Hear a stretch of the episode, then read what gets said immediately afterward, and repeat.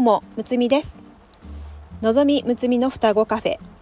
この番組は占い好きの双子がカフェでおしゃべりするように星読みや数秘術の話をゆるくお届けする番組です。え今日はむつみ一人で喋っていきたいと思います。え今娘が車で寝てしまいましてその合間に収録しています。今日のお話は私がこのスタンド FM をやってみようって思った思いについて喋っていきます。え今私は家で子育てしてまして、え仕事は、え退職してしまいましたので、え家で、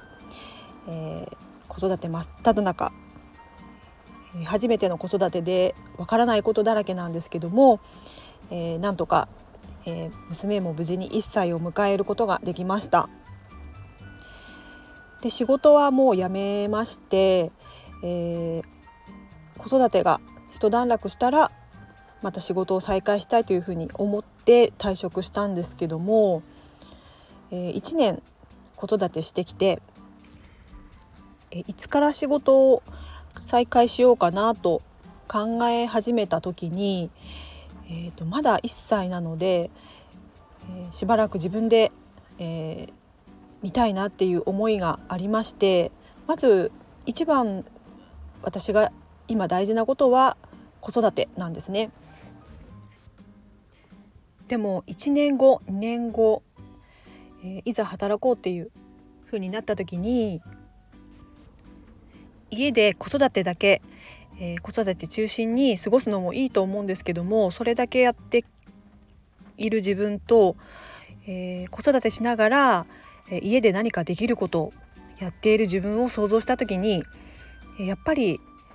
あのできること今の自分でできることを積み重ねてやっていきたいなというふうに思いました。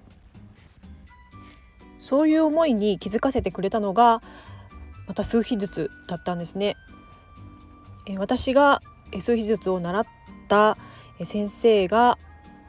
今の私の状態でできることをやっていこうっていう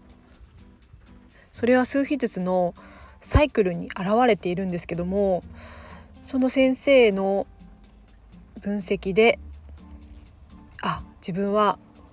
こういうことをやっていこうっていう方向性が今見えてきた。